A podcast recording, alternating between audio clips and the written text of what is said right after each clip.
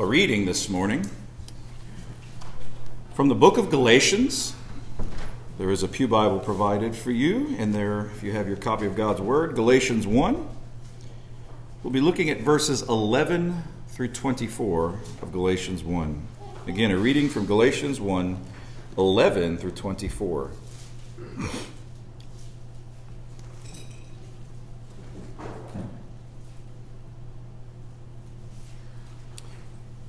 Verse 11 For I would have you know, brethren, that the gospel which was preached by me is not man's gospel. For I did not receive it from man, nor was I taught it, but it came through a revelation of Jesus Christ. For you have heard of my former life in Judaism, how I persecuted the church of God violently and tried to destroy it. And I advanced in Judaism beyond many of my own age among my people so extremely zealous was I for the tradition of my fathers. But when he who had set me apart before I was born, and had called me through his grace, was pleased to reveal his Son to me, in order that I might preach him among the Gentiles, I did not confer with flesh and blood, nor did I go up to Jerusalem to those who were apostles before me, but I went away into Arabia, and again I returned to Damascus. Then, after three years, I went up to Jerusalem to visit Cephas and remained with him 15 days. But I saw none of the other apostles except James, the Lord's brother. And what I'm writing to you before God, I do not lie. Then I went into the regions of Syria and Cilicia. But I was still not known by sight to the churches of Christ in Judea. They only heard it said, He who once persecuted us is now preaching the faith he once tried to destroy. And they glorified God because of me. This is the word of the Lord.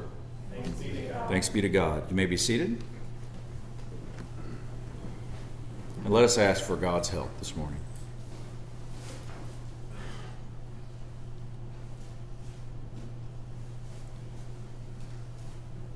Father, teach us now what we do not know. And through your Spirit, give us that which we do not have and make us into that which we are to be. And we ask this for Christ and his sake. Amen. The first thing we need to notice today, as we continue our study and walk through the book of Galatians, is the similarity that exists in verse in the language of verses 1 in verses 12. Now, I didn't read verse 1. We've read it the last two Sundays. Right there in your Bible, if you look up at verse 1, you'll see there is similarly, similar language between verse 1 and verse 12. Verse 1, Paul defends his apostleship, his apostolic office, his apostleship. Paul, an apostle, not from men, nor through man, but through Jesus Christ and God the Father who raised him from the dead. Then drop down to verse 12. Here he defends his gospel. There he says, quote, I did not receive it from man, nor was I taught it, but it came through a revelation of Jesus Christ. Now you see the similar language between the two verses. Paul's apostleship is not from man, verse 1. Verse 12, his gospel is not from man. But rather, on the contrary, he has said that the risen Christ who is much more, though not less than a man, the risen Christ had commissioned him as an apostle and revealed to him the gospel which Paul was preaching. Now, the two verses are similar because for Paul, the truth of his apostleship and the truth of his message stand and fall together. If Paul was no apostle, then he could claim no spiritual authority, and thus the truth he preached would have collapsed. Likewise, if his gospel proved to be just a human invention, a human ideology, a human concoction, then he would have, have to had to forfeit his right to even be called an apostle because he wasn't preaching Christ and his apostles' message. So his apostleship and his message stand and fall together. Now, the question we have to ask as he writes in this last section of chapter 1 in his letter to the churches of Galatia we have to ask, why has he gone on the defensive like this? You just read those texts. It seems like he's de- defending himself. Well, the reason is because of what we looked at last week when we looked at verses 6 through 10, But verse 7 of last week, you probably have it there in front of you, says this There are some who trouble you and want to distort, that is, change. Some versions uh, translated as pervert the gospel of Christ. And we looked at that last week, a group called the Judaizers, who really, let's just call them what Acts 15 5 called this group Pharisees.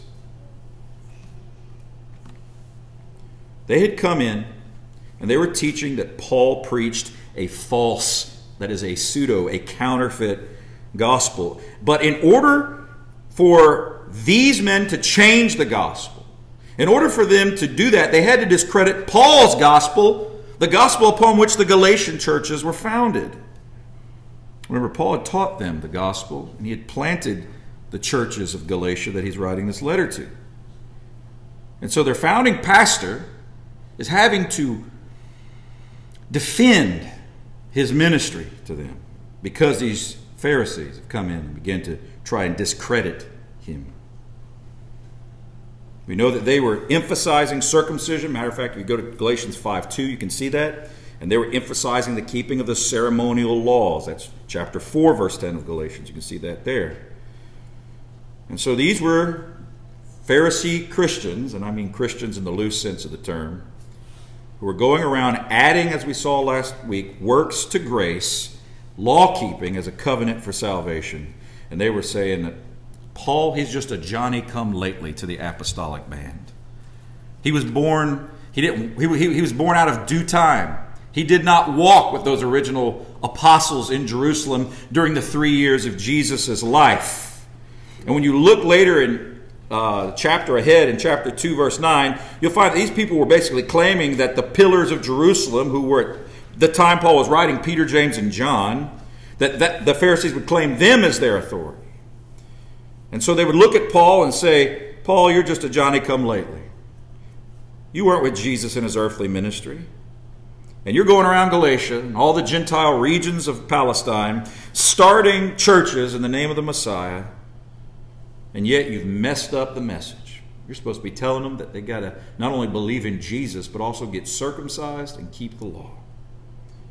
So these people would claim more proper apostolic authority and then go in behind a legitimate apostle, claiming that authority that they thought they had, and they would start changing the message of the gospel, which was not just simple faith in the finished work of Christ, but rather Christ plus circumcision and law keeping. So they've set out, in essence, to go set all these little Galatian churches straight. The irony here is they're the ones who are crooked. I think their argument probably went something like this to the Galatians Paul may claim to be an apostle, but he's not really one. He may claim to preach the true gospel, but he only had it he heard of the gospel maybe secondhand from the true apostles in Jerusalem, and his version, you know, he botched. It's seriously flawed. Do you not hear this still today when you hear, particularly theologically, not politically, theologically liberal theologians talk about how much they hate the Apostle Paul and his message? They hate his gospel. And they say, all of them in unison. He messed it up. But Jesus and the apostles, early apostles started. When Paul came around, he took it and went in the wrong direction. Well, look, nothing's new under the sun. These Pharisees were saying it about Paul in his day, and in the 21st century, liberal theologians are saying it today.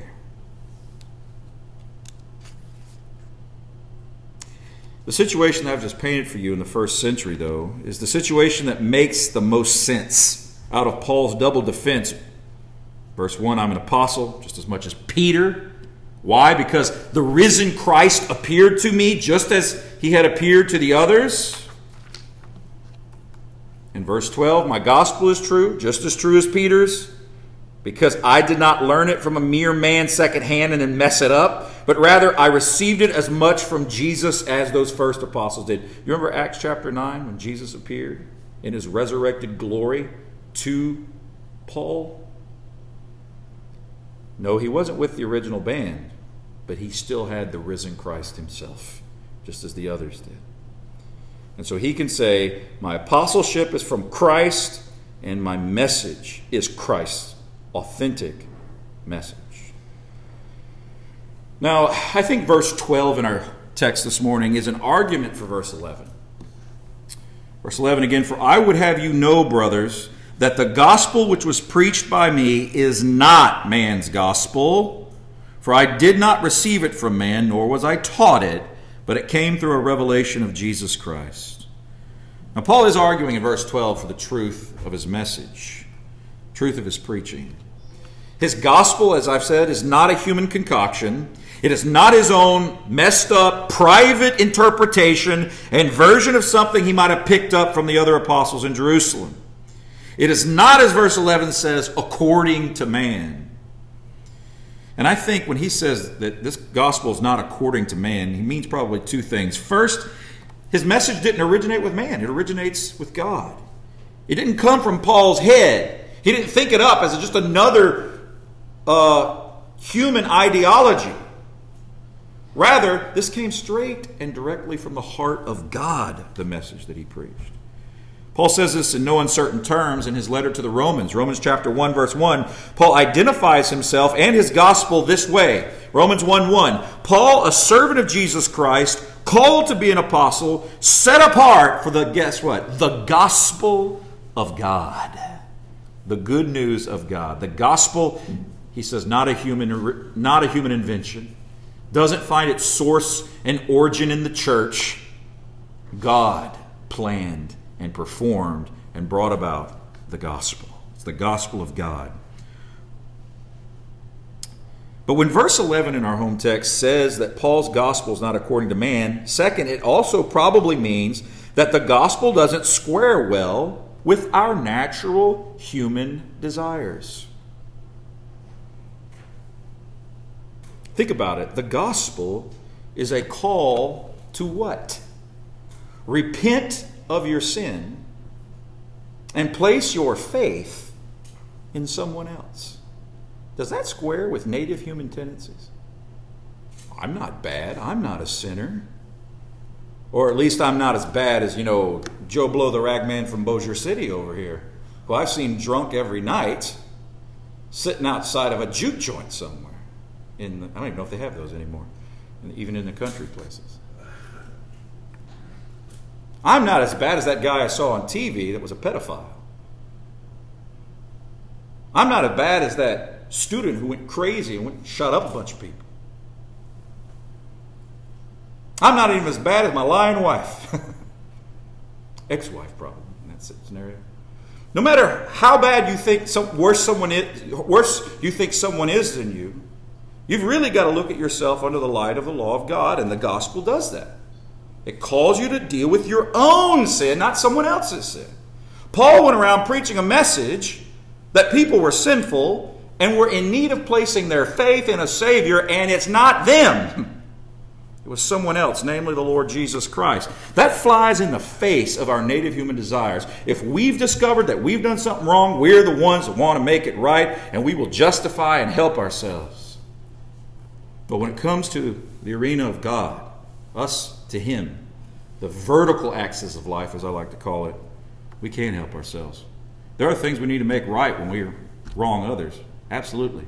But between us and God, Paul was teaching that only God could single handedly save you from your sins. And so this is not according to man. Man likes to be, and we talk about it still in our country today, self made, not God made.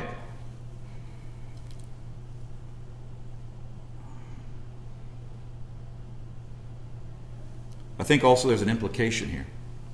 And the implication is that these Pharisees, who had adjusted the gospel, did so in order to make it fit better with their own native human desires and proud inclinations. As a matter of fact, I'll let you turn with me a few pages over to Galatians chapter 6, to the right in your Bible.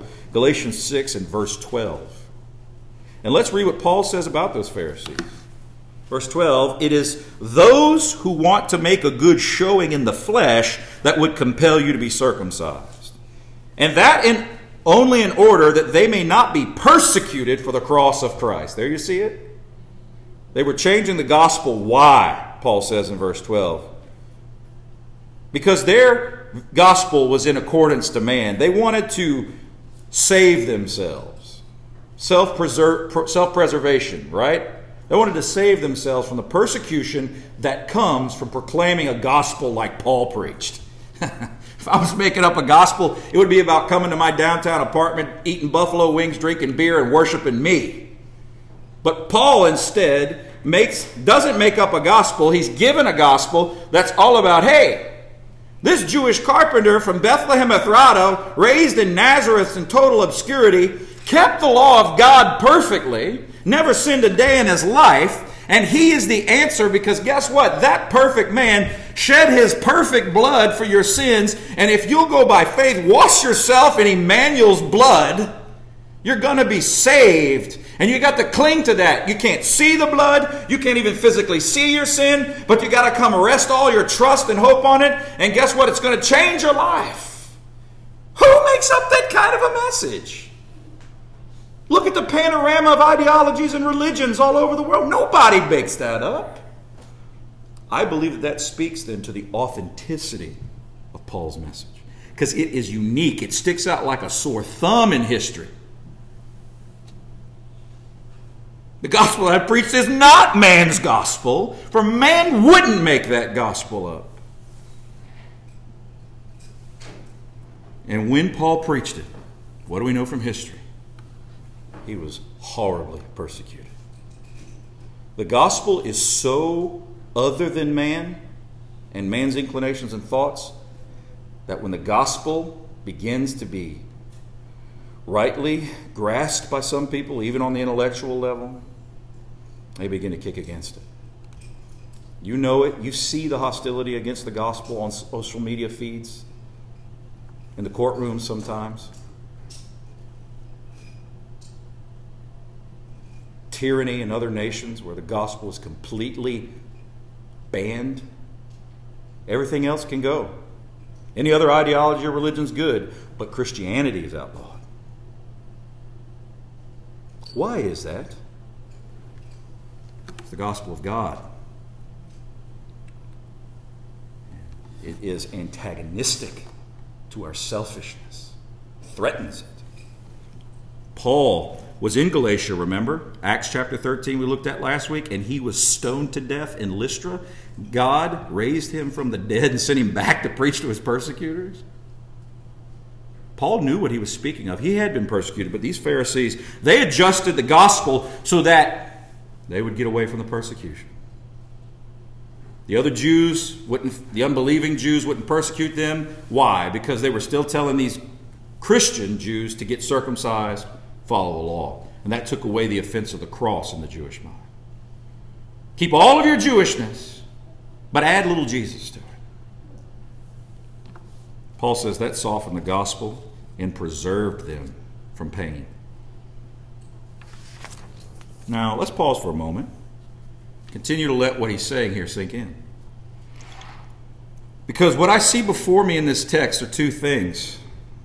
Two, there's always in a text of Scripture, when you're examining it, there's always a central theme and a secondary theme. There's something before you and something behind the other theme. And here I think the main thing is truth, and the secondary subject before us in the text is authority. These are the two central issues. Paul's also said that there are two messages in this passage vying for our allegiance Paul's message and the Judaizers' message, as they're often called, the Pharisees' message. Well, according to verses 8 and 9 that we looked at last week, in these two messages, heaven and hell hang in the balance. Only one of those two gospels can be true. And believing the true one is the most important thing in the world for every man, woman, and child who will ever be born. And so Paul is forcing the issue of truth and authority here. And I have to pause and say there's really a lesson for us here. We should be at Wadesboro the kind of people for whom truth matters. Our culture, I'm convinced, communicates just the opposite. More now than ever, maybe. Everywhere you turn in the media or on social media, or maybe even in your personal lives, in the sphere of influence and people that you're around, It seems, and test this this week, it seems that almost everybody has a gospel to share. They have an ultimate word on the good life. Whether it's something as extreme as Antifa or QAnon, two extremes, right? But people want to bring about a utopian lifestyle through political maneuvering and power war. And it might not be that extreme, these different gospels that run around today. It might be something on the fringe, something like the joy of jogging, the delight of organic dieting. Someone might say, you know, self assertion and work, work, work, work, work, work, work, work, work. Capitalism is the gospel ultimately that makes you good. Some are going to say socialism will be the gospel that makes us all. People have their opinions today, and they assert them as if they're objectively and absolutely universally true. The world is rife with opinions about, quote, quote, the good life. But whenever I hear people so assertive saying these things, underneath what they're saying, I have a question. I hear their opinions, but what I'm not hearing from them is a solid statement about the basis of those opinions. I mean, it seems like the barrage of unfounded opinions communicate to us today that truth doesn't really exist or matter. That one opinion is as good as the next. So let me ask when was the last time you heard someone make an effort to clarify and defend their foundational understanding of reality, which might even make their convictions plausible as they assert them? Most people probably regard, and actually, I'll quote verbatim John Piper here most people probably regard a concern for well founded truth as a stage in later adolescence, in the collegiate years, that someone begins to deal with after a few sociology and philosophy classes, and perhaps after some heady nights. And then they go into real daily adult life, and no longer do those questions of whether or not something is true and coherent matter anymore because all that matters is keeping up with the Joneses. And so most people aren't driven bananas by the thousands of unsupported opinions that passes gospel in the media, end quote. I think John's right. Most people haven't thought through the presuppositions that underpin their opinion about the good life and what we all should be doing and what purpose and meaning is all about. But let it not be so among us. I think for the people of God, truth matters terribly. And it must not sit well when people make assertions about ultimate reality, but yet they have no coherent worldview that can give plausibility to their view of ultimate reality.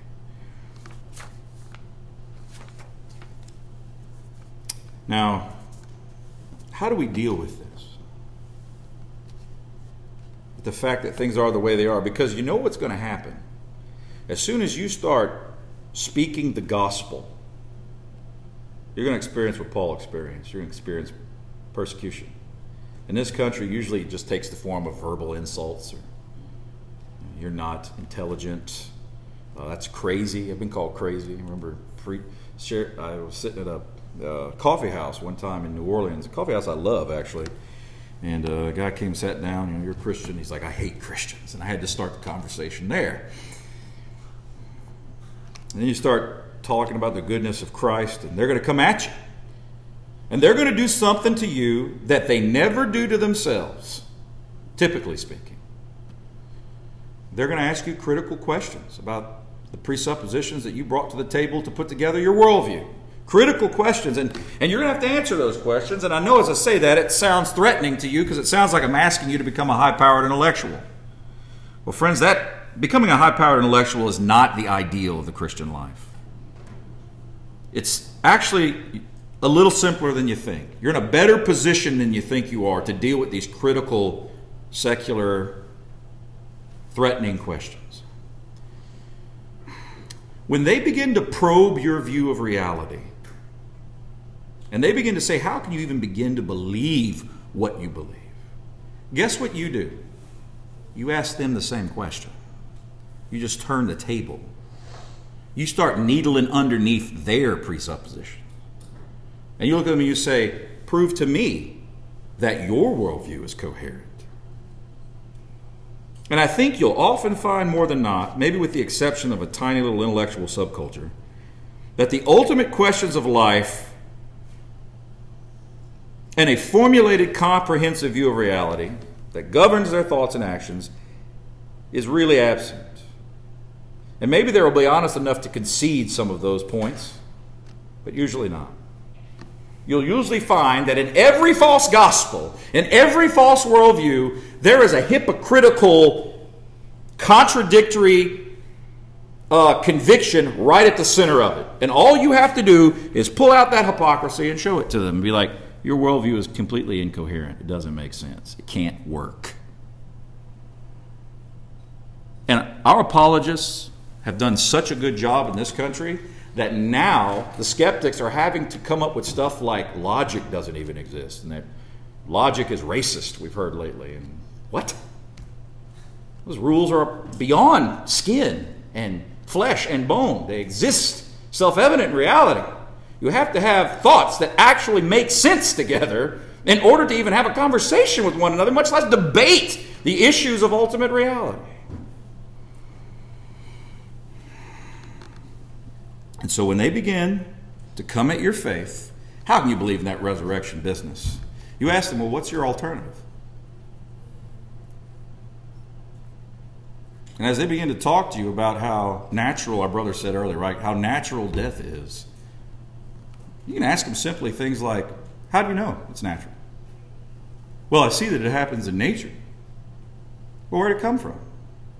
I mean, these are very basic questions. You can start needling back at them like, so what's the alternative? We all die and that's all there ever will be and all there ever is? I don't know. I'm offering you resurrection. You're offering me eternal death. So it doesn't take a genius to have these conversations with people. Don't think that at all. We've let the world intimidate us far too long in these areas. And I'm not telling you to go throwing your weight around and pretending like you're a know it all. I'm simply asking you to ask your friends to play intellectually fair with you. Probe their view of reality, right back at them as soon as they probe as soon as they start to probe yours. And I think what you'll find is that as Christians, we have a greater grasp of reality than the world could ever imagine. We, we squarely say, yes, there is sin and there is death. Matter of fact, look at a toddler. You don't teach them to be bad, you teach them to behave. They do bad all on their own. And why are people so, so selfish? I almost said shellfish. So why are people so selfish? Why by nature? Are we looking out for me, my, me, me, me, me, me, me, me, me, the unholy trinity, me, myself, and I? Why are we like that? And they have no answer. I guess it was part of random evolutionary processes. Well, how about this? How about we chose to be sinful back when Adam and Eve made a choice, and we know we're not supposed to be like this. Why do we know we're not supposed to be like this? Why do we hate selfish people, yet we're selfish people? If we're really honest with ourselves. Why is life so messed up? Why do I have to die? You got sin, you, you chose sin, you got death, just as God said. And what do you need? Rescue from all that. What is the gospel? Rescue from sin and death. I think we have a more coherent worldview than others. It deals squarely with the reality of humanity from birth to beyond. All right, I've, I've, I've, I've beat that horse to death and beyond. now, as we continue to look through Paul's statements here, we see that he gives, the rest of the text really is him giving his evidence for his underlying worldview. And we've got the two things in front of us Paul's message, the Judaizers, authority and truth. And we're going to find that as he gives his evidence, he doesn't just fling the two uh, things before us, the two messages before us, and ask the Galatians to, hey, pick one but rather he carefully gives his evidence as superior evidence. And so let's look at verse 13 and 14. And he gives us evidence for why his gospel is from God and not from man. This is where he shows the renovation of heart the gospel brought to him. Verse 13 For you have heard of my former life in Judaism, he says. Notice what he says there. You have heard of my former life. This is common knowledge to them. You have heard of my former life in Judaism, how I persecuted the church of God violently and tried to destroy it. And I advanced in Judaism beyond many of my own age among my people because I was extremely zealous for the tradition of my fathers. Paul says, You knew that I hated Christianity, tried to kill Christians. In the words of dear Alistair Begg, he said Saul of Tarsus in our day would be considered a terrorist one who tries to kill others because of their religious beliefs, because he felt threatened by them or something. We know that Acts 9, verse 1 says that Paul was breathing out threats and murders at the church. And then he goes on to say that he was also, positively speaking, the most religious zealot and Pharisee of Pharisees. So Paul was on the Pharisee side. He was a Pharisee of Pharisees, Philippians 3 says. He loved circumcision and law keeping, and he was zealous for it. And when he heard the Christian message from the earliest of the apostles and of the church, he felt threatened by it, and he lashed out against it with vehement anger and desire to see it gone. And so, why in the world would Paul who was in that kind of a position have a change of heart for the gospel of Christ? Did he really, in his mind, come up with a gospel that compromised to the point to where he said, "Oh, okay, I'm a Christian now." But I'm going to do away with all my Jewishness. This was a guy who was killing people who were doing away with his Jewishness. So, his first exhibit in his evidence that his gospel is from God is the fact that he was the guy who was part of the party that was against the gospel of God. And so, where did his change of heart come from? Heaven or from himself? Look at me at verse 22 of our text. It says, I was still not known by sight to the churches of Christ in Judea they only heard it said that he who once persecuted us is now preaching the faith he once tried to destroy. And they glorified God because of me. He had went from persecutor to preacher, from murderer to missionary.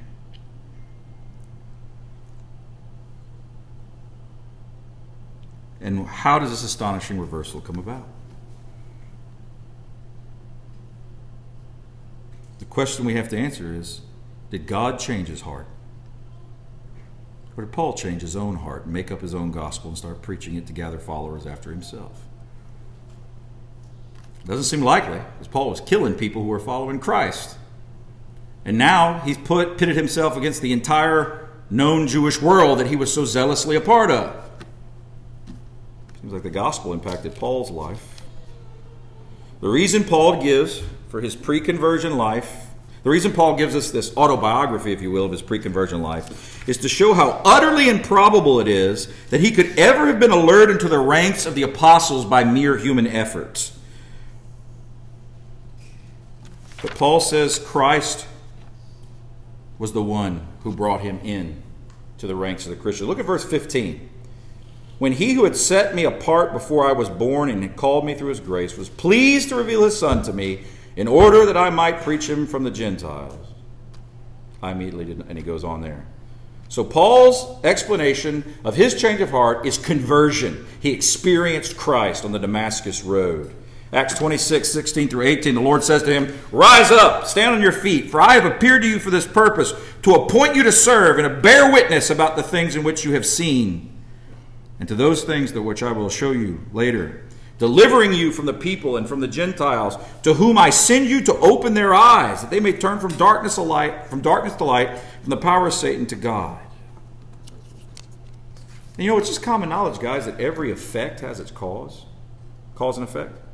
So Paul argues here that to try and explain his change of heart from persecutor to passionate missionary, apart from the gospel, is nothing but grasping at straws. God changed Paul's heart. And I think there's enough in that evidence there to say it's true. However, to tighten his case further, in verse 16, he even goes on to say that he did not, that, that after he was converted, he did not go up to Jerusalem to confer with the apostles immediately. See, Paul didn't understand the gospel to be, you're saved, now go study with the apostles. Not for Paul. He was the apostle born out of due time, remember. Rather, he did not immediately confer with flesh and blood, but rather he says, I went into the desert of Arabia. And then again in Damascus. And only after three years in Arabia and Damascus did Paul finally go to Jerusalem, and he only met with Peter and James, the Lord's brother, and none of the other apostles. And so commentators and biblical historians ask the question, what was Paul doing for three years? Well, obviously he was planting churches eventually. And he was preaching. But notice, from the moment Jesus showed up to Paul in Acts 9 and 26, as it's recorded, you know, in two different places, that one conversion experience of Paul, the Lord Jesus told him that he would be a preacher in his conversion experience. I have chosen you in order that you might go preach to the Gentiles. Paul, from the moment he was saved, knew what he was supposed to be doing. And I guess if the risen Christ appears to you and tells you that you're supposed to be a preacher, you don't have to worry about whether or not you're called to that vocation of preaching. And so this is not the normal way men get called into the two offices that remain in the church, deacon and, and, and pastor. Christ doesn't appear to us and tell us to go be preachers and deacons. We have to discern through uh, scriptures and the gifts the Spirit's given to us and the external call of the church looking into our lives, saying that uh, the blessing that we're being to them, and they could say, hey, there might be a preacher here, and you got to work through that as a young man. I remember that. It was turmoil. I'm glad it's over. But these men, these apostles, were taught directly of Christ. It's very interesting that Paul was in Arabia for three years and that the disciples, the early apostles, the 11, were with Jesus for three years. I think Paul was getting trained for ministry. And we're going to find that he says things in other books of the Bible that sounds like maybe the veil of eternity was lifted and he had been taught by Christ. He likes to play this little game in Corinthians where he's like, I knew a man in Christ who saw great revelations. God spoke to him, showed him things, called him up into the third heaven, uh, and then later he says something like, it sounds like it's him. But because of those great revelations, I was given a thorn in the flesh. You know, he's trying to be humble in the midst of his uh, confession that, hey, I got caught up in the third heaven, and Christ taught me some stuff even after his ascension. And so Paul is a unique and independent apostolic witness who taught exactly what the other apostles in Jerusalem taught. He just was not brought up with them and he did not learn his gospel secondhand from them. But Christ immediately gave him his gospel. Christ immediately gave Paul his commission. And Paul got to work in Arabia and among the Gentiles. He's unique in the church. So don't try to, you know, every loose cannon rogue evangelist and pastor that comes to you and says, I've never been approved by a church, but God's called me to be here. Don't believe him. Why? Because, well, one, Jesus didn't appear to him like Paul and say, go preach. They have to be tested and proved, the scriptures say. But Paul's unique witness was God's perfect will for the earliest people of the church. And you see, people used the unique witness of Paul against Paul. They said, you, you learned this somewhere. You persecutor of the Christians, you must have learned something and botched it up in order for you to become a Christian. And Paul's like, no, Christ showed up.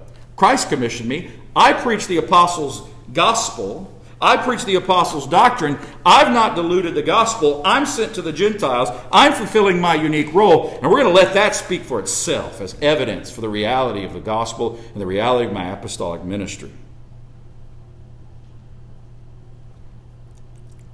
This is not man's gospel, it's God's gospel.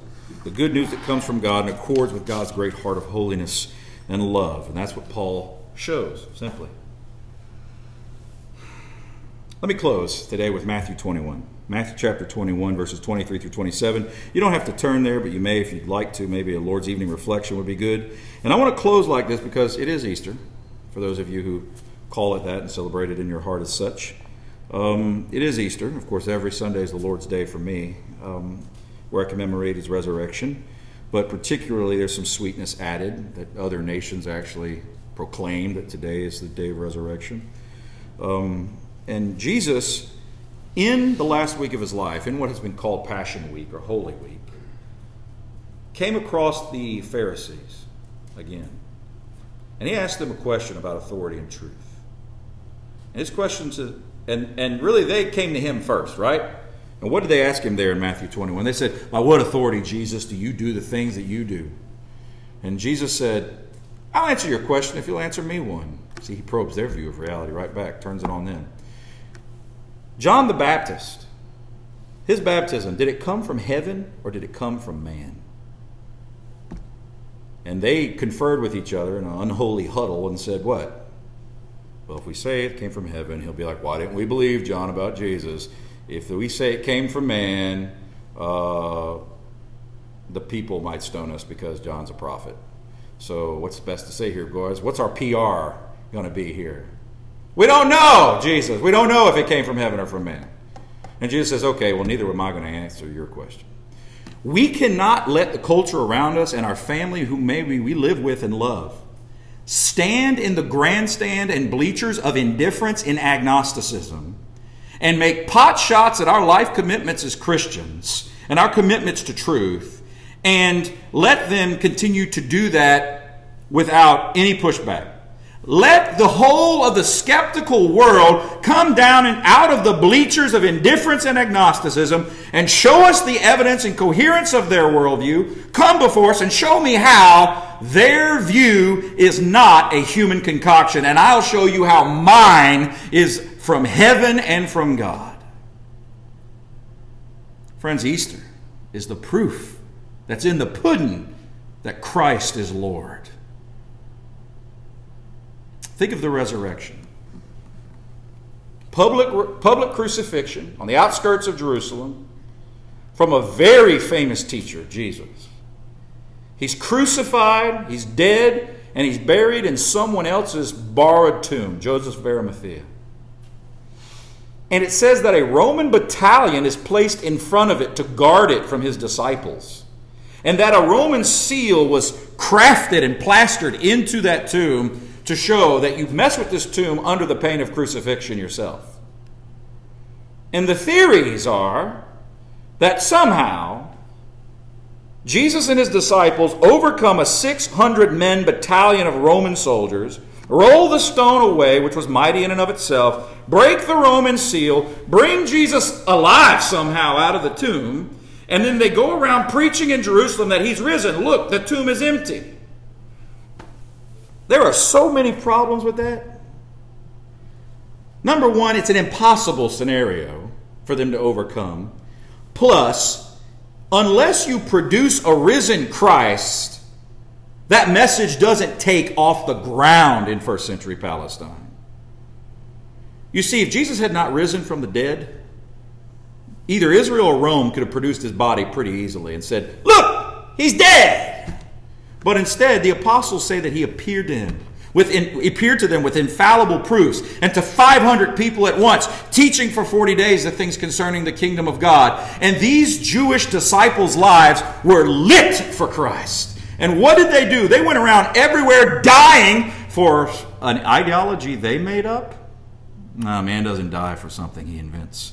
There might be some crazy people out there who die for something they think is real and it's not. But sound minded people don't create a gospel and then 12 of them together give their lives for it under the most heinous forms of persecution and then convince their Jewish brethren and droves of others to believe it. It just doesn't happen. The gospel is not man's gospel, it's God's gospel. And I hope today has strengthened your faith some in it. Father, we come to you knowing that uh, you have given us the truth in Christ Jesus. We are not the truth. You are the God of truth, and you have been gracious to us, and you have blessed us with Christ. And I thank you that I was standing on some mighty men of God's shoulders today Josh McDowell, John Piper, some others who really helped me with this text and who uh, really have stood for truth and been a blessing to me. I'm just thankful for the people you put in my life to speak into my life, whether I've known them directly or indirectly. Lord, I'm not so smart that I figured this stuff out. You opened my eyes. And just as Paul's eyes had to be illuminated by the Spirit to see the beauty of the gospel, so I pray for my friends in this room that their eyes would be so illumined by the Spirit of God to see the beauty of the gospel and to see their sins fade away in the blood of Christ, to take his hand and be raised with him to newness of life. We thank you for all that you're doing in our church, Lord, in light of this truth. May Christ be more precious to us. May we love him and fear him more now than ever. Thank you for seeing us through another church year. And Lord, we pray that in your goodness, that you would make disciples through this church more over the course of the new one. We give this to you, Lord. Give us wisdom, give us integrity, guard us from the evil one, and fill us with your spirit that we might be a church that's a beacon of light rather than a greater distraction or detriment to our community and to our world. Lord, we thank you for your plans that are good. And even when we don't understand the hardships, that you're working for our good, grant us to be people of courageous faith who realize that underneath it all, this ultimate reality, who is Christ, wraps us up in the hollow of his hand. And he holds us and he carries us through the pain. And Lord, you are trustworthy. Grant that we would drink deeply from the waters and the wells of your salvation, that our hearts might go high in holiness and love for you. And we ask this in Jesus' name. Amen.